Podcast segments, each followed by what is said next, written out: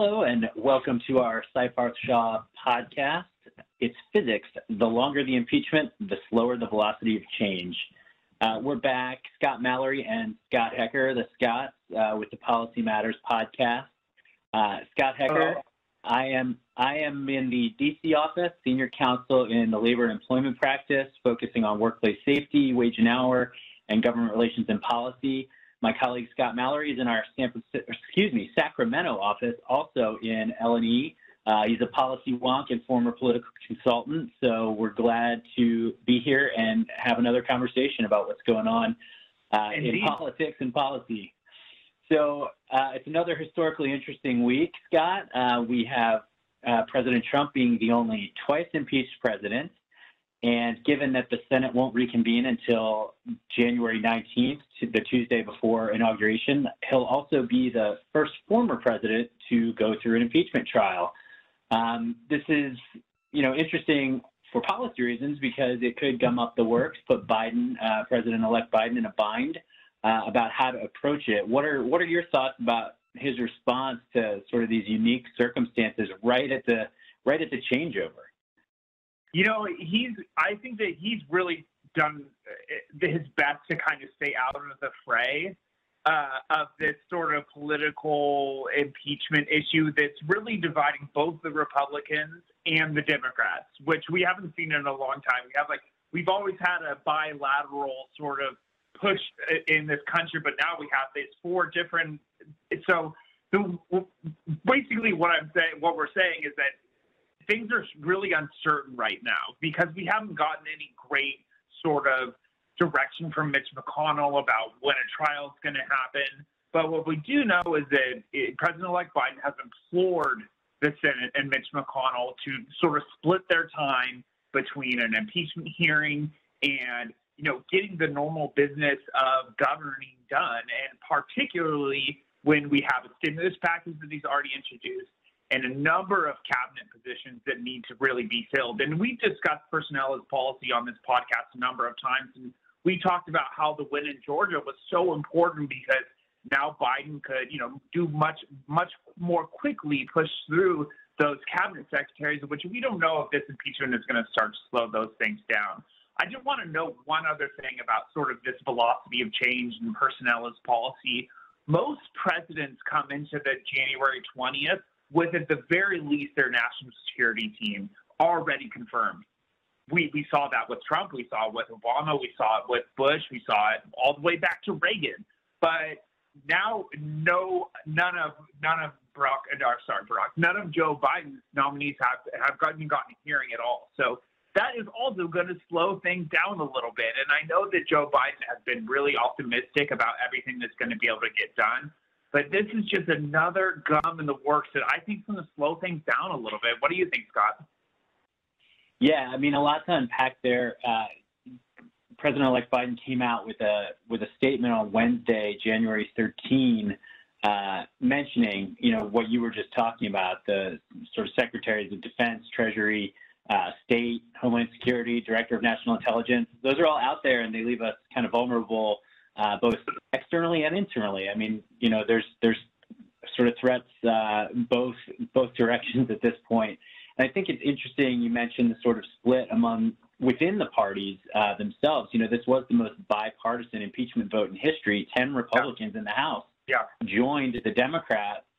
Um, and to your point about sort of how the trial will start and unfold, you know, And, and the Georgia election results, we're going to actually see the Senate control change potentially during the trial. I mean, uh, it could be McConnell instigating it, right, starting it up, and then once, you know, the new uh, congressional, or excuse me, senators from Georgia are sworn in, then you have that fifty-fifty split with um, Vice President-elect, or then to be Vice President Harris, in that tiebreaker vote. Dems are in charge, so it's kind of there's a lot of just like uncharted waters here, and I'm not, I'm no constitutional scholar, um, but as far as I can understand from what I'm reading, you know, there will be a trial, even though he's going to be a former president, and and yep. as we just said, the the logistics of it are just going to be very, very interesting.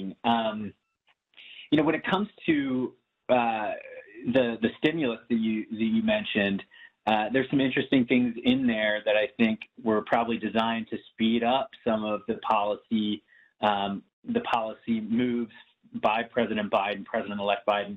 I don't want you to, I know you're going to detail this a little bit, but is there anything like you're really interested in just as a high level, you know, for, for our listeners out there that, that you're wondering, okay, what is this all going to do to, to that proposal, that stimulus package that he's put out there? Yeah, I mean, the stimulus package just it's just a number of really broad. Like last time we talked, you know, I mentioned the stimulus package with the win in Georgia is going to be big and bold and progressive, and the one point nine trillion dollars package that he introduced is big and bold and progressive with state aid and everything else that we discussed. I think what's really interesting, and this is sort of the political parlor game, not necessarily a Policy Matters issue, but is If, you, if they want to pass the stimulus, and especially some really big parts of the stimulus, like currently there's a fifteen dollar minimum wage provision, which I think is crazy. And there's no way that that stays at fifteen dollars, right? That's, that's setting the anchor of the negotiations, I think. But at the same time, they're going to need ten Republican senators to get that part of the stimulus passed. They can't pass that through reconciliation with a simple majority. So if they move moving forward this impeachment, does that create enough political pressure against the Republicans that now they're not going to join the Democrats? Right. So that's just another like thing to add on to this constantly evolving tunnel that that we have to consider. Yeah, I mean, it's just really interesting. And again, to your point, you know, you have Democrats who want to move quickly with the impeachment, but understand there may be backlash. And then you have folks like the House Majority Whip, Representative Clyburn, you know, Jim Clyburn out of South Carolina, who actually was one of the people who, you know, really kind of started the momentum for Biden to get the Democratic nomination. Once he endorsed yeah. him in South Carolina, that really, Biden was kind of almost out. And then all of a sudden, yeah, that, Jim Clyburn's on board, and there he goes. Yeah.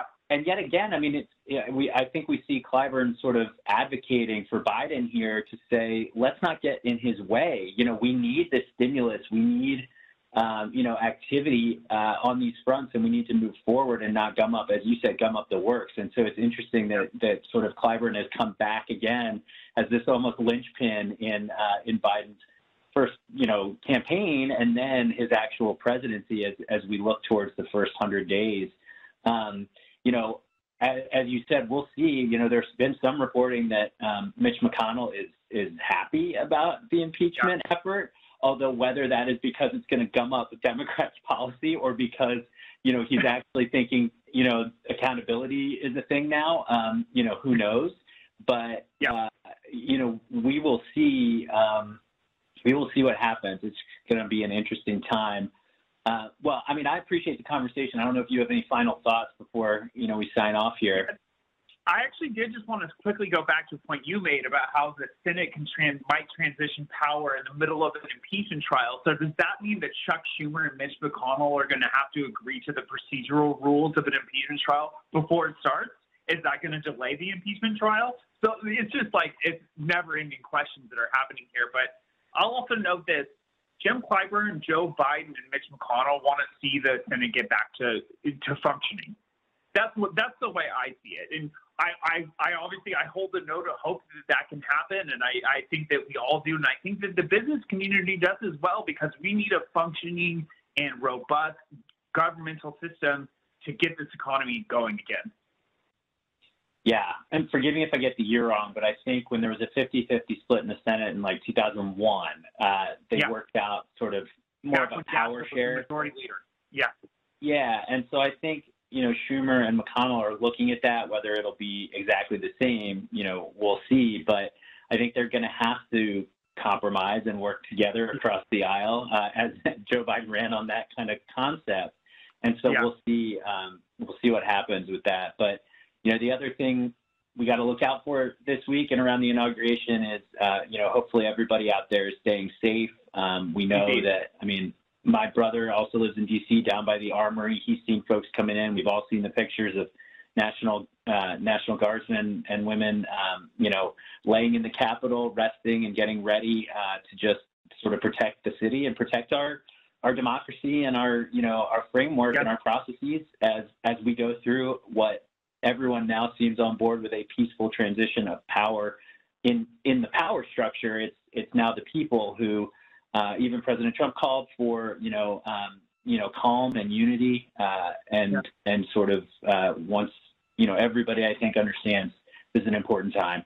Um, so I think, you know, always enjoy these conversations. I'm sure we'll be back with more. And as yeah. uh, you know, President Biden, uh, once he's inaugurated, gets really going and gets on the ground, and we see how all these things shake out, I'm sure we'll be back with uh, with more substantive discussions as well about, you know, what policies wind up passed and how he implements things through executive order and, and you know, whatever happens. So thanks again for, for joining, Scott. Yeah. And, and before we go, why don't you plug some of the yeah. policy discussions we have coming up? I know that I have a podcast planned to talk about independent contractors and the A B C test in California and how that might affect back east. Do you have anything in the works, Scott? Uh, I, I don't have anything lined up right now. I have been talking to some of our colleagues about uh, discussion yeah. around N L R B issues. Yeah. Um, and so, you know, how that may change, um, there's going to be some turnover on, on the board, and we'll see how that impacts employers and unions there too.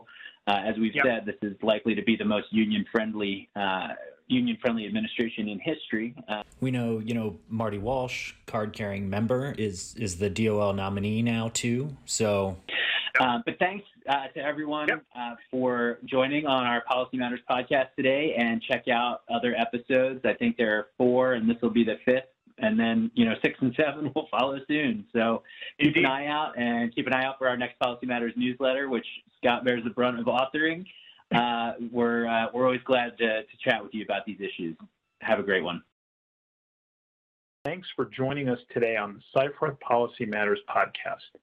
So you'll never miss an episode, be sure to visit seyfarth dot com, where you can subscribe to the podcast on iTunes, Spotify, Google Podcast, or SoundCloud. While you're at it, we'd appreciate you sharing us with your colleagues on LinkedIn or your preferred social media.